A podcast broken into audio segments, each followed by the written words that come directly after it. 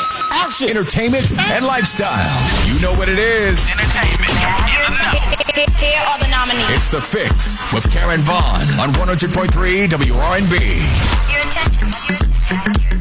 Our forever president Barack Obama just shade Donald Trump? I think so, slightly, and I'm not mad at it. Obama was campaigning in Las Vegas on Monday night to support Jacky Rosen, a Democrat candidate for Senate.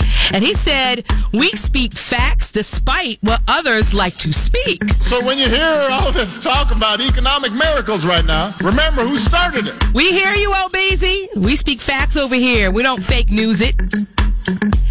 Actress and comedian Niecy Nash just invented a hotline that I wish I would have came up with myself. The Claws star collaborated with New York Times and created a hotline for people who feel that they need to be racist. The number is 1844 White Fear. Call it. It's actually a hotline. We might think it's a little crazy, but definitely needed.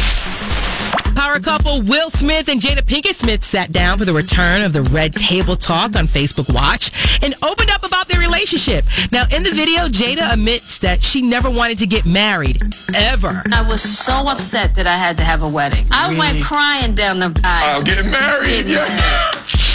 Cried the whole way.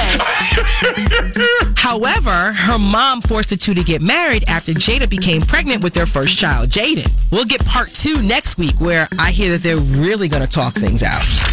Ella Mai is back on the scene. I told you earlier with a tour. The Trippin' singer just released her debut album, and now she's gearing up for her tour called the Debut Tour. She'll be visiting the UK and the States with the tour touching down in the city of brotherly love March 13th. I can't wait for you, Ella Mai. Come on back.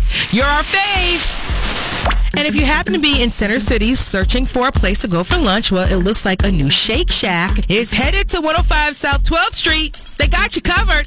This will be the fourth Philadelphia location for Shake Shack, and doors open today. The new burger shop will have more to offer than their regular menu full of burgers and hot dogs. This new location will have beer and three additional types of frozen custard. And the foodie in me will not hesitate to stop by sometime today.